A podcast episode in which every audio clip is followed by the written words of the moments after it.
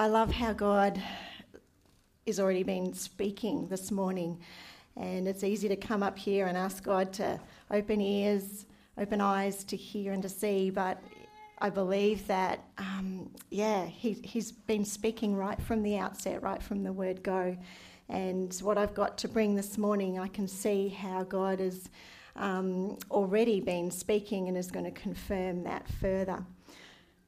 Before I start, it's been really, I think, really awesome just to see different ones stepping in this morning. As navigators, earlier this week, we really sensed God was saying, Matt and Tan, you need to release them this weekend. And that's meant different ones needing to just step in at short notice for different things. And as I was thinking about that, I thought, that's what family is, isn't it? That's what family is about. Ready to go, yep, I'm willing to do that, even though I might be a little bit out of my comfort zone or whatever. So, yeah, I really want to just acknowledge those ones who have actually stepped in at short notice to help release Matt and Tan and to give them just some time away this weekend, the two of them together. My journey this week has been an interesting one. When we had the discussion with Matt and Tan about getting away this weekend, immediately that crops up, okay, so who's going to do this? Who's going to preach? And in my head, I went, no, not even going to pray about that. Don't want to go there at all. And that was Tuesday. Wednesday morning, I woke up feeling very convicted because God had reminded me of a bit of the process He's been walking me through over the past month or so, and that is about surrender, about laying down self and letting Him be truly Lord. And as He brought that to mind, I felt very challenged about what had been going through my head. And as I repented before Him, I said to Him, well, Lord, I've got nothing. So if you want me to preach, then you've got to give me something, and then I'll know that you want me to preach. Well, within about 20 minutes, I had a very clear word. I had a clear title. It was like, I've not had that necessarily happen before. So He was making it pretty clear that He wanted me to preach this morning. And as I've come to this morning, I've known a peace that I've never experienced before, because for those of you who know me, I don't like being up the front. And yet, coming into this morning, I have felt this incredible peace, which I know is from Him. And it's just another reminder of when He calls us to something, He is always faithful, always. So that's a bit of my journey this week. And this morning, I believe the Lord wants to take us on a journey. And we're going to do a bit of reading of His word this morning. So I'd really encourage you, if you've got a Bible in front of you, or maybe a device, I'd love you to follow with me as we read His word together. So as you can probably tell, a little bit of what I'm going to speak on this morning. I want to pose the question, who likes storms, stormy weather? Okay, there's a few, yeah. So another question, do you like being, or where do you like being in the storm? Do you actually like being out in it? Or do you like to be in your home and, you know, nice and secure and comfortable and that's all good, it's out there? Is there anybody who likes to be out in the storm? Oh, okay, that's interesting. Hadn't expected that. That's good. Well, I tell you what, I think my response is generally, yeah, I'm quite happy to be in my little comfortable home when a storm is taking place. I quite like being in bed, actually, when the rain's beating down and the thunder and the lightning and I can curl up in bed, but I'm not one who likes to be out in the storm by any means. And for some, storms can evoke quite strong emotions as well. Fear can arise, and anxiety. And I think as we go through life, not only do we encounter those weather storms, but we actually encounter the storms of life, don't we, as well? And so that's what I'm going to look at this morning. But as I said to you, the Lord gave me this very clear title of Jesus in the Storm. So I'm going to start by reading from Mark chapter 4, verses 35 to 41. And it's actually titled in my Bible, Jesus Calms a Storm. On that day, when evening had come, Jesus said to them, as to the disciples this is talking about, "Let us go across to the other side." And leaving the crowd, they took him with them in the boat, just as he was. And other boats were with him. And a great windstorm arose, and the waves were breaking into the boat so that the boat was already filling. But he was in the stern, asleep on the cushion. And they woke him, and they said to him, "Teacher, do you not care that we're perishing?" And he awoke, and he rebuked the wind, and he said to the sea, "Peace, be still." And the wind ceased, and there was a great calm. He said to them, "Why are you so afraid? Have you still no faith?" And they were filled with great fear and said to one another, "Who then is this, that even the wind and the sea obey him?" It's a great story, this passage, and as I spent time just sitting in it again and really just almost picturing the scene, there were different things God was speaking in that to me again. Just to set the scene, this story takes place fairly early on in Jesus' ministry.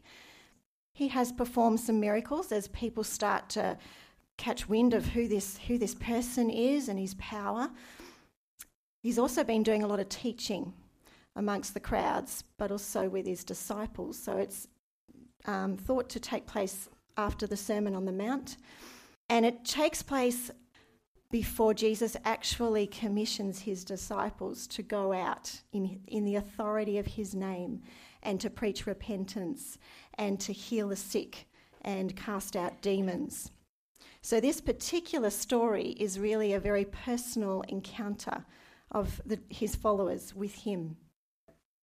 It was a personal experience for the disciples of actually seeing more of who Jesus is in his power.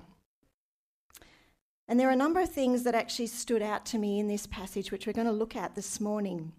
If you look at verse 35, and it actually reads, Jesus says to his disciples, "Let us go across to the other side."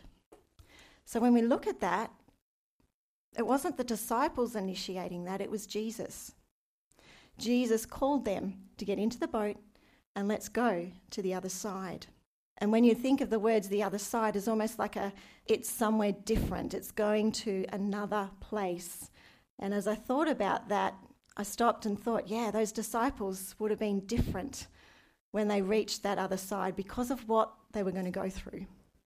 They'd also recognise through this experience their little faith. But in that, they'd experience more of who Jesus is in his authority, in his power over not just people, as they'd been seeing when he was healing people, but actually over nature, over what he had created. I think sometimes we can think that when we go through storms, that maybe it's as a result of our disobedience. And yet, as we're reminded, this particular verse reminds us it was Jesus who initiated them to get into the boat. They were where they were meant to be. The next particular verse that stood out to me was verse 36, and it reads, "They took him with them just as he was." I read that and I thought, what does that mean? I couldn't quite get what that was talking about. And as I just sat, I started thinking along the lines of, well, I guess he was already sitting in a boat away from the crowds, because the crowds were just flocking and crowding him, and he needed to just have a little bit of space. So he was already out, and I guess I went down the path of thinking, well, he didn't see the need to go and get anything. He was ready to go. He was ready to go to the other side to take with him his disciples. He didn't need to go and do something or get something to go. His trust, his faith was in his Father. He knew he could depend on him to provide him with all that he needed to do with whatever he was going to encounter. And as I said previously, he was actually preparing his disciples for what he was going to call them to do in chapter 6, where he says to them, he charged them, as in the disciples, to take nothing for their journey except a staff, no bread, no bag, no money in their belts, but to wear sandals and not put on two tunics. That's from chapter 6, verses 7 to 9. So Jesus was actually living out faith. He was showing the disciples what that looks like before he called them to do the same, because he wanted them to be trusting completely in him and depending on him. So I want to ask the question, where and in whom is our trust and our dependence? Who do we go to first? The next passage that stood out to me in that was that other boats were with him. So they actually weren't out there alone. They actually had some other boats surrounding them, maybe, or to a bit of a distance. I'm not sure how close, we're not told. But I guess in that, they would have been witness probably to what was about to take place, to the miracle that Jesus was going to perform. And in that, it's a reminder of the storms that we go through personally and how Jesus can use those to be actually impacting and touching those that might be around us, that might be watching from a distance as to how we're responding, what God's doing in our situation. God is always about showing his sovereignty and glorifying himself. So our storms can be an opportunity for witness. The other thing that stood out to me in this passage was the suddenness and the ferocity of the storm. So when they left, it was quite calm, we are assuming. We're told that all of a sudden the waves started rising, the wind started howling, and the boat was becoming swamped with water. And we've got to remember that these disciples, some of these disciples were fishermen, very experienced fishermen. And when we look at their response, it must have been pretty ferocious, this storm. And just like for them, in their situation, which came up all of a sudden, storms can also take us off guard, can't they? Things can be quite calm. And all of a sudden, the wind comes from nowhere, the waves rise up. And it's interesting to see the emotions that arise in us in those situations. But as verse 38 says, but he, Jesus, was in the stern. And I love this. He was asleep on a cushion. I love that detail, that he wasn't just asleep. He was actually asleep on the cushion. And if you can picture the scene where his disciples are probably frantic because they're feeling like, we're going to drown. And here's Jesus. You're there in the boat. You're asleep. What are you doing? Like, I can picture myself. I'd be just like, come on, Jesus, what are you doing here? I'm about to drown, and you're cozy, lying on your pillow, fast asleep. But I love the picture in that it's the contrast, isn't it, of absolute peace and rest and contentment in who he belonged to, his Father, who he was, and yet the human side of being out of control, quite a powerful scene, isn't it? Demonstrating quite powerfully peace in the midst of the storm. And we can be easy to point the finger at the disciples, but I tell you what, I'd be just like them, I reckon. But Jesus was in the boat with them. As much as Jesus was sleeping, he was in the boat. He was there in their midst. And that's a wonderful reminder for us. When we go through the storms of life, it might appear that God's pretty silent. It might appear that he's actually not there, but he is. He's very much present. And he's wanting us to come to him, to call on him, just like his disciples did. In the moment, they'd forgotten who he was. They'd forgotten that, yes, he'd been performing these amazing miracles and he'd been teaching them about what it was to be following and putting their trust in him. But how like we are with the disciples, how quick we are to forget who he is and who we've got in the boat with us. The disciples' response, as we've just talked about, was almost a bit of a rebuke of their teacher.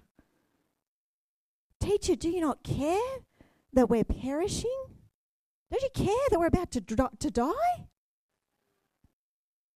Of course he cares. And his response was actually to rebuke the waves. He didn't rebuke them. He rebuked the storm. And his words were, "Be still, peace."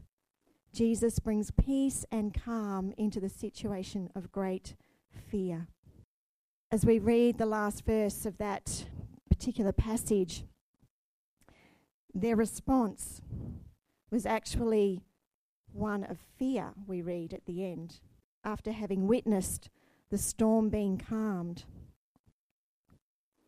It says, "And they were filled with great fear and said to one another, 'Who then is this, that even the wind and the sea obey him?'" In the NIV, the word is used, I think terrified is the word that's used, and in the Strong's, the Greek word there actually means they were exceedingly fearful. That was their response at the end of this particular experience, which is interesting. This man who can even cause the storm to be stilled. And in this, again, they're reminded through his words of their little faith, but in that, his love for them and understanding. As believers and followers of Jesus, we are going to encounter storms. But just like the disciples, we have Jesus journeying with us through the storms. We aren't always shielded from them, but we actually will be protected and provided through them, through Jesus' presence with us. Storms can actually deepen our faith as we surrender to him. But we need to be willing to surrender. God allows the storms in our lives to reveal self and what's in our hearts, just like in this story with the disciples. It was fear that came to the forefront, their lack of faith. Storms, if we allow God into them, can be transforming. They can be a time of letting go of self and letting Jesus take over. And we can be different from when we entered them, just like the disciples in crossing to the other side. Storms can also, I believe, be used by God to position us or to prepare us for what he's got next. Jesus knew the journey he was taking his disciples on, and he had allowed this storm, this experience, to prepare them for what was coming as well. The next passage that I want to look at in our journey that Jesus is taking his disciples on is from Matthew chapter 14, verses 22 to 23. And I'm going to ask Rachel to read that for us. Immediately Jesus made the disciples get into the boat and go on ahead of him to the other side. After he had dismissed them, he went up on the mountainside by himself to pray. Later that night he was there alone, and the boat was already a considerable distance from land, buffeted by the waves because the wind was against it. Shortly before dawn, Jesus went out to them, walking on the lake. When the disciples saw him walking on the water, they were terrified.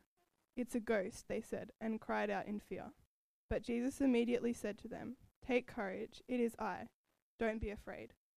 "Lord, if it's you," Peter replied, "tell me to come to you on the water." "Come," he said. Then Peter got down out of the boat, walked on the water, and came toward Jesus. But when he saw the wind, he was afraid, and beginning to sink, cried out, "Lord, save me." Immediately Jesus reached out his hand and caught him. "You of little faith," he said, "why did you doubt?" And when they climbed into the boat, the wind died down. Then those who were in the boat worshipped him, saying, "Truly you are the Son of God." Thank you, Rachel. So in this particular passage, we can see a bit of progress, I guess you could say, in the faith of his disciples. Instead of Jesus being in the boat this time, Jesus actually has instructed his disciples to actually go on ahead of him. Again, he makes it clear, "I want you to get into the boat." It's not them initiating, it's Jesus. And to go over to the other side, because he wanted to spend time in prayer alone with his Father, as Jesus often did. In looking at this passage, Jesus is the one initiating. Jesus is the one directing him. The disciples were right where he wanted them, because he was going to allow another experience of a growing in their faith. And as we look at this particular passage there, we're not really given much indication of the time. It's talking about when evening came, and then again evening. And in this particular setting, the thought is that it was about sundown when the storm starts to arise, the winds mount up, and Jesus comes out to them on the waters. And so we see the response of his disciples. So it's probably around sundown when the storm starts, but again, Jesus doesn't go straight to them when he starts to see the winds rising up and the boat being buffeted. He waits. And then it says in verse 25, in the fourth watch of the night, Jesus comes, which is thought to be around 3 to 6 a.m., in the very early hours of the morning. And he walks out to the boat with the disciples, obviously straining at the oars. They're doing it pretty tough. Again, we see that Jesus is allowing his disciples to endure the storm. He doesn't take them out of it, but he's there, he's in control, he's sovereign, and he's watching them, and he's aware of their frame and how much they can endure.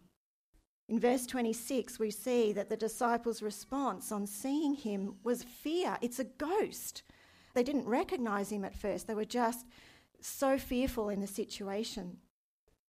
But what are Jesus' words into that? He speaks straight into their fear. "Take courage. It is I.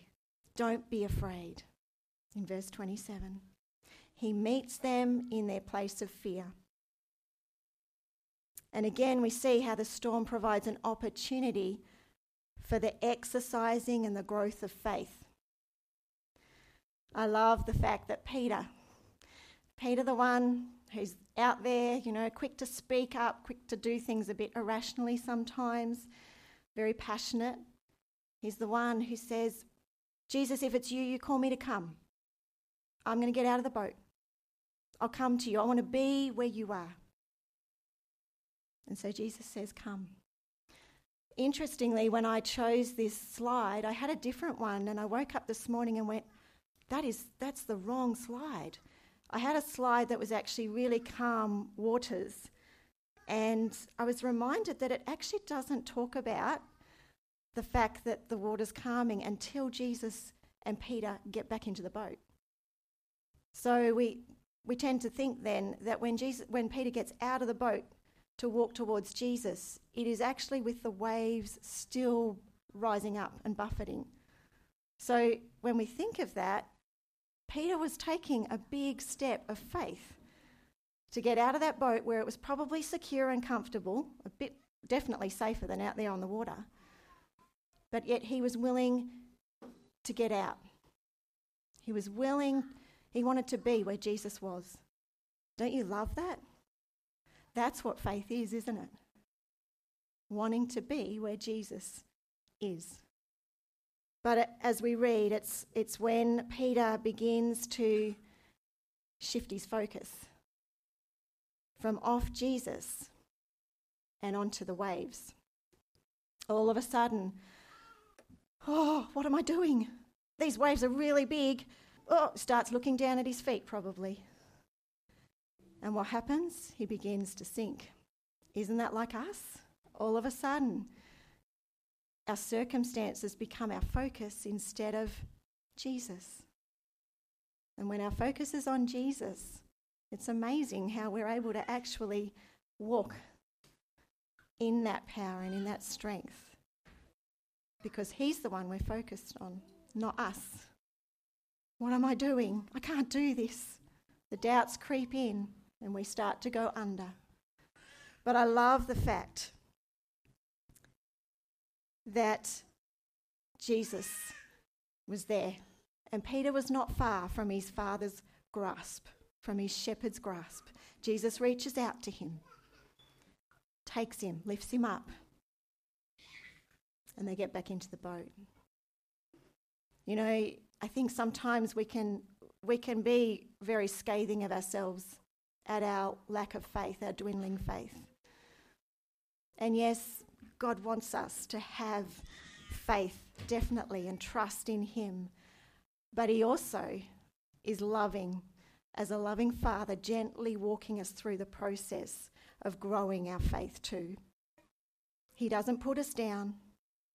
He doesn't say, you should have done better. You've stuffed up. He just reaches out to Peter, pulls him back up. Yep, reminds him of where his faith and his trust is, but puts him back in they get back into the boat together. And it's at that point that we read that the waves are calm. So it's a really powerful story, that one, I believe. So again, we see the power and the authority of God. And as we surrender and allow Jesus into our situations and into our storms, we experience his peace and we're reminded of his sovereignty. And at the end of this particular passage, instead of the exceedingly fearful response that the disciples had when they were in the boat in that first passage that we read, we actually read that their response is one of worship and of reverence. Can you see the progress that they'd made? That they'd actually begun to see who this Jesus is. Truly, you are the Son of God, was their declaration in verse 38. Late last year, it was mid-November, it was the weekend of Awakening here in Melbourne. And I'd been praying throughout the week for our community, for our city, and just the opportunity for God's word to be taken and walked out. That Saturday morning, I awoke with a real heaviness, which I'd not really experienced before. And I had a very clear sense of the Lord saying, there is a time coming for our city of great testing, a bit like a storm, I guess you could say.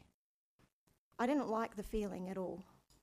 And it stayed with me for quite a number of days. I sat with the Lord in it, and I just got to the point of going, well, Lord, if this is you, then I know you will confirm that in some way. At the beginning of this year, in fact, I think it was actually the first day in January, I received a text message from someone within our body, and just sharing a word that they felt God had very clearly given them as they were driving to work that morning. And it confirmed that same sense that I'd had back in November. That a storm was coming, but I loved the words, but the sun, as in S, she'd written it, S-O-N, will still shine. Jesus was reminding us that he is in the storm. He is always in the storm. He is always working out his purposes. And then just this last week, early this week, someone shared with me again to confirm that same sense. I don't share that to spark fear. That's not what this is about. I believe that God, as we've been reading, God is in this. God is going to work out his purposes through this. I believe he's preparing us as his church. He's had us on a journey, preparing us to be reaching the lost, to be taking the hope that we have as believers in Jesus and reaching out to those who don't have that hope, who are sinking, who are perishing. But we need to be ready, and we need to know where our faith is and whom we stand. And we need to know that our God is sovereign, our God is all-powerful. And I believe he's actually going to bring many to him through the storms that we go through as well. So that just leads me into the final passage that I want to look at this morning that God laid on my heart. And it's a fantastic reminder of someone who himself had gone through incredible opposition and persecution, tough times. Paul. You may know the story. It's in Acts chapter 27. And I'm just going to read verses 21 to 25 and then 33 to 38 and verse 44. I'm reading from the ESV version, so it might be a little bit different. So what had happened was Paul was a prisoner at this particular point in time, and he was being taken with a number of other prisoners on a ship under guard. And Paul had warned those commanding the ship that the weather's not looking too good, it's going to be risky, you might be better not to sail at a particular time. But they pressed on, they disregarded his word, and before long a storm does arise, a very fierce storm, to the point where they're fearing for their lives. So I'm just going to start from reading from verse 21. Since they had been without food for a long time, Paul stood up among them and said, "Men, you should have listened to me and not have set sail from Crete and incurred this injury and loss. Yet now I urge you to take heart, for there will be no loss of life among you, but only of the ship. For this very night there stood before me an angel of the God to whom I belong and whom I worship. And he said, 'Do not be afraid, Paul. You must stand before Caesar. And behold, God has granted you all those who sail with you. So take heart, men, for I have faith in God that it will be exactly as I have been told.'" And then on down to verse 33. As day was about to dawn, Paul urged them all to take some food, saying, "Today is the 14th day that you've continued in suspense and without food, having taken nothing. Therefore, I urge you to take some food, for it will give you strength. For not a hair is to perish from the head of any of you." And when he had said these things, he took bread, and giving thanks to God in the presence of all, he broke it and he began to eat. Then they were all encouraged and ate some food themselves. We were in all 276 persons in the ship. Everyone was saved. Paul stood in the knowledge of whose he was, who he belonged to, and whom he was living for. He was living for his Saviour. And because of this, he was actually able to stand firm in the storm.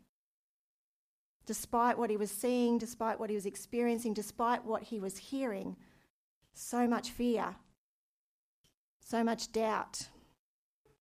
Yet he came back to what God had told him very clearly. That's where we need to come back to. I love that declaration. Whose am I? Who do I belong to? Who am I serving? And what has God told me? Because that's what we've got to stand in. Not on what we can see in the sense of the storm and our circumstances. Our Father tells us in John chapter 16, verse 33, that we will encounter storms and difficult times. He says, Jesus says, "I've said these things to you, that in me you may have peace.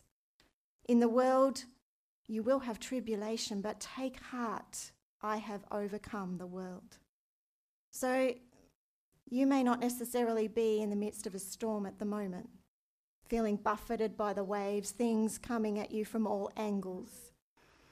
Maybe you're in a period of calm.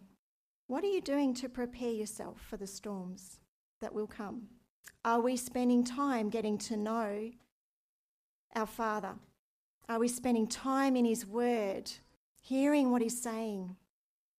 Are we spending time in prayer, listening to what He's speaking to us?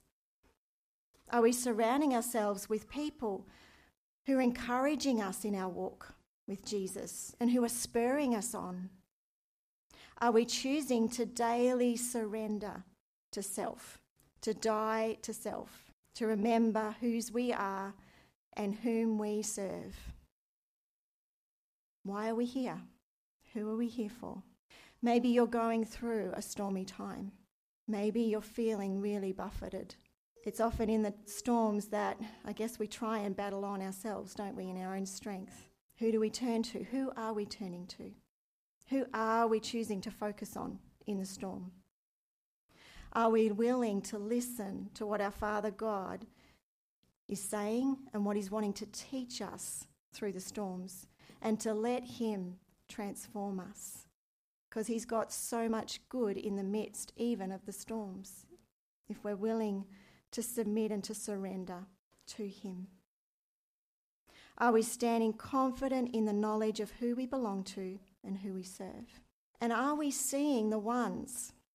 This is the challenging part. Sometimes we can get so immersed in our own storm that we actually don't see the ones who are actually perishing, like Paul. He saw that these 275 probably people didn't know his Saviour, yet he was willing to stand up and say, "No, it's okay. This is what the God whom I believe in, who I belong to, says. You're not going to perish." He was pointing them to Him and to see what God was going to do and how He's going to glorify Himself and reveal His power. So who are we seeing? Who are we willing to reach out to with His love and with His hope and truth? So just in finishing up, just want to encourage you just to take just a few moments, just to sit quietly with the Lord. Where are you today? Are you like the disciples in that first passage, in the midst of a storm? You're in the boat and the waves are swamping your boat and you're feeling fearful. Be encouraged. Jesus is in the boat with you. Maybe you're in that second story, where you're wanting to grow in faith, where, like Peter, the invitation is, "Come." Are you willing to get out of the boat? Are you willing to go to Jesus, despite the fact that it means getting out of the safe place and onto those waves, but to be where Jesus is? And as we've just talked, if you're going through a storm, who is it, maybe, who Jesus is wanting you to reach out to in the storm? Because I believe that He wants to use us as part of His salvation. I believe that there are many, many lives whom He wants to touch and bring to Him in this city in the coming days and months. So let's just take some time quietly to sit with our Lord and to listen to Him and remember his words, take courage, it is I am with you. And just in closing, I just want to read again a very well-known passage from Hebrews 12, verses 1 to 3. Therefore, since we are surrounded by such a great cloud of witnesses, let us throw off everything that hinders and the sin that so easily entangles, and let us run with perseverance the race marked out for us. Let us fix our eyes on Jesus, the author and perfecter of our faith, who for the joy set before him endured the cross, scorning its shame, and sat down at the right hand of the throne of God. Consider him who endured such opposition from sinful men, so that you will not grow weary and lose heart.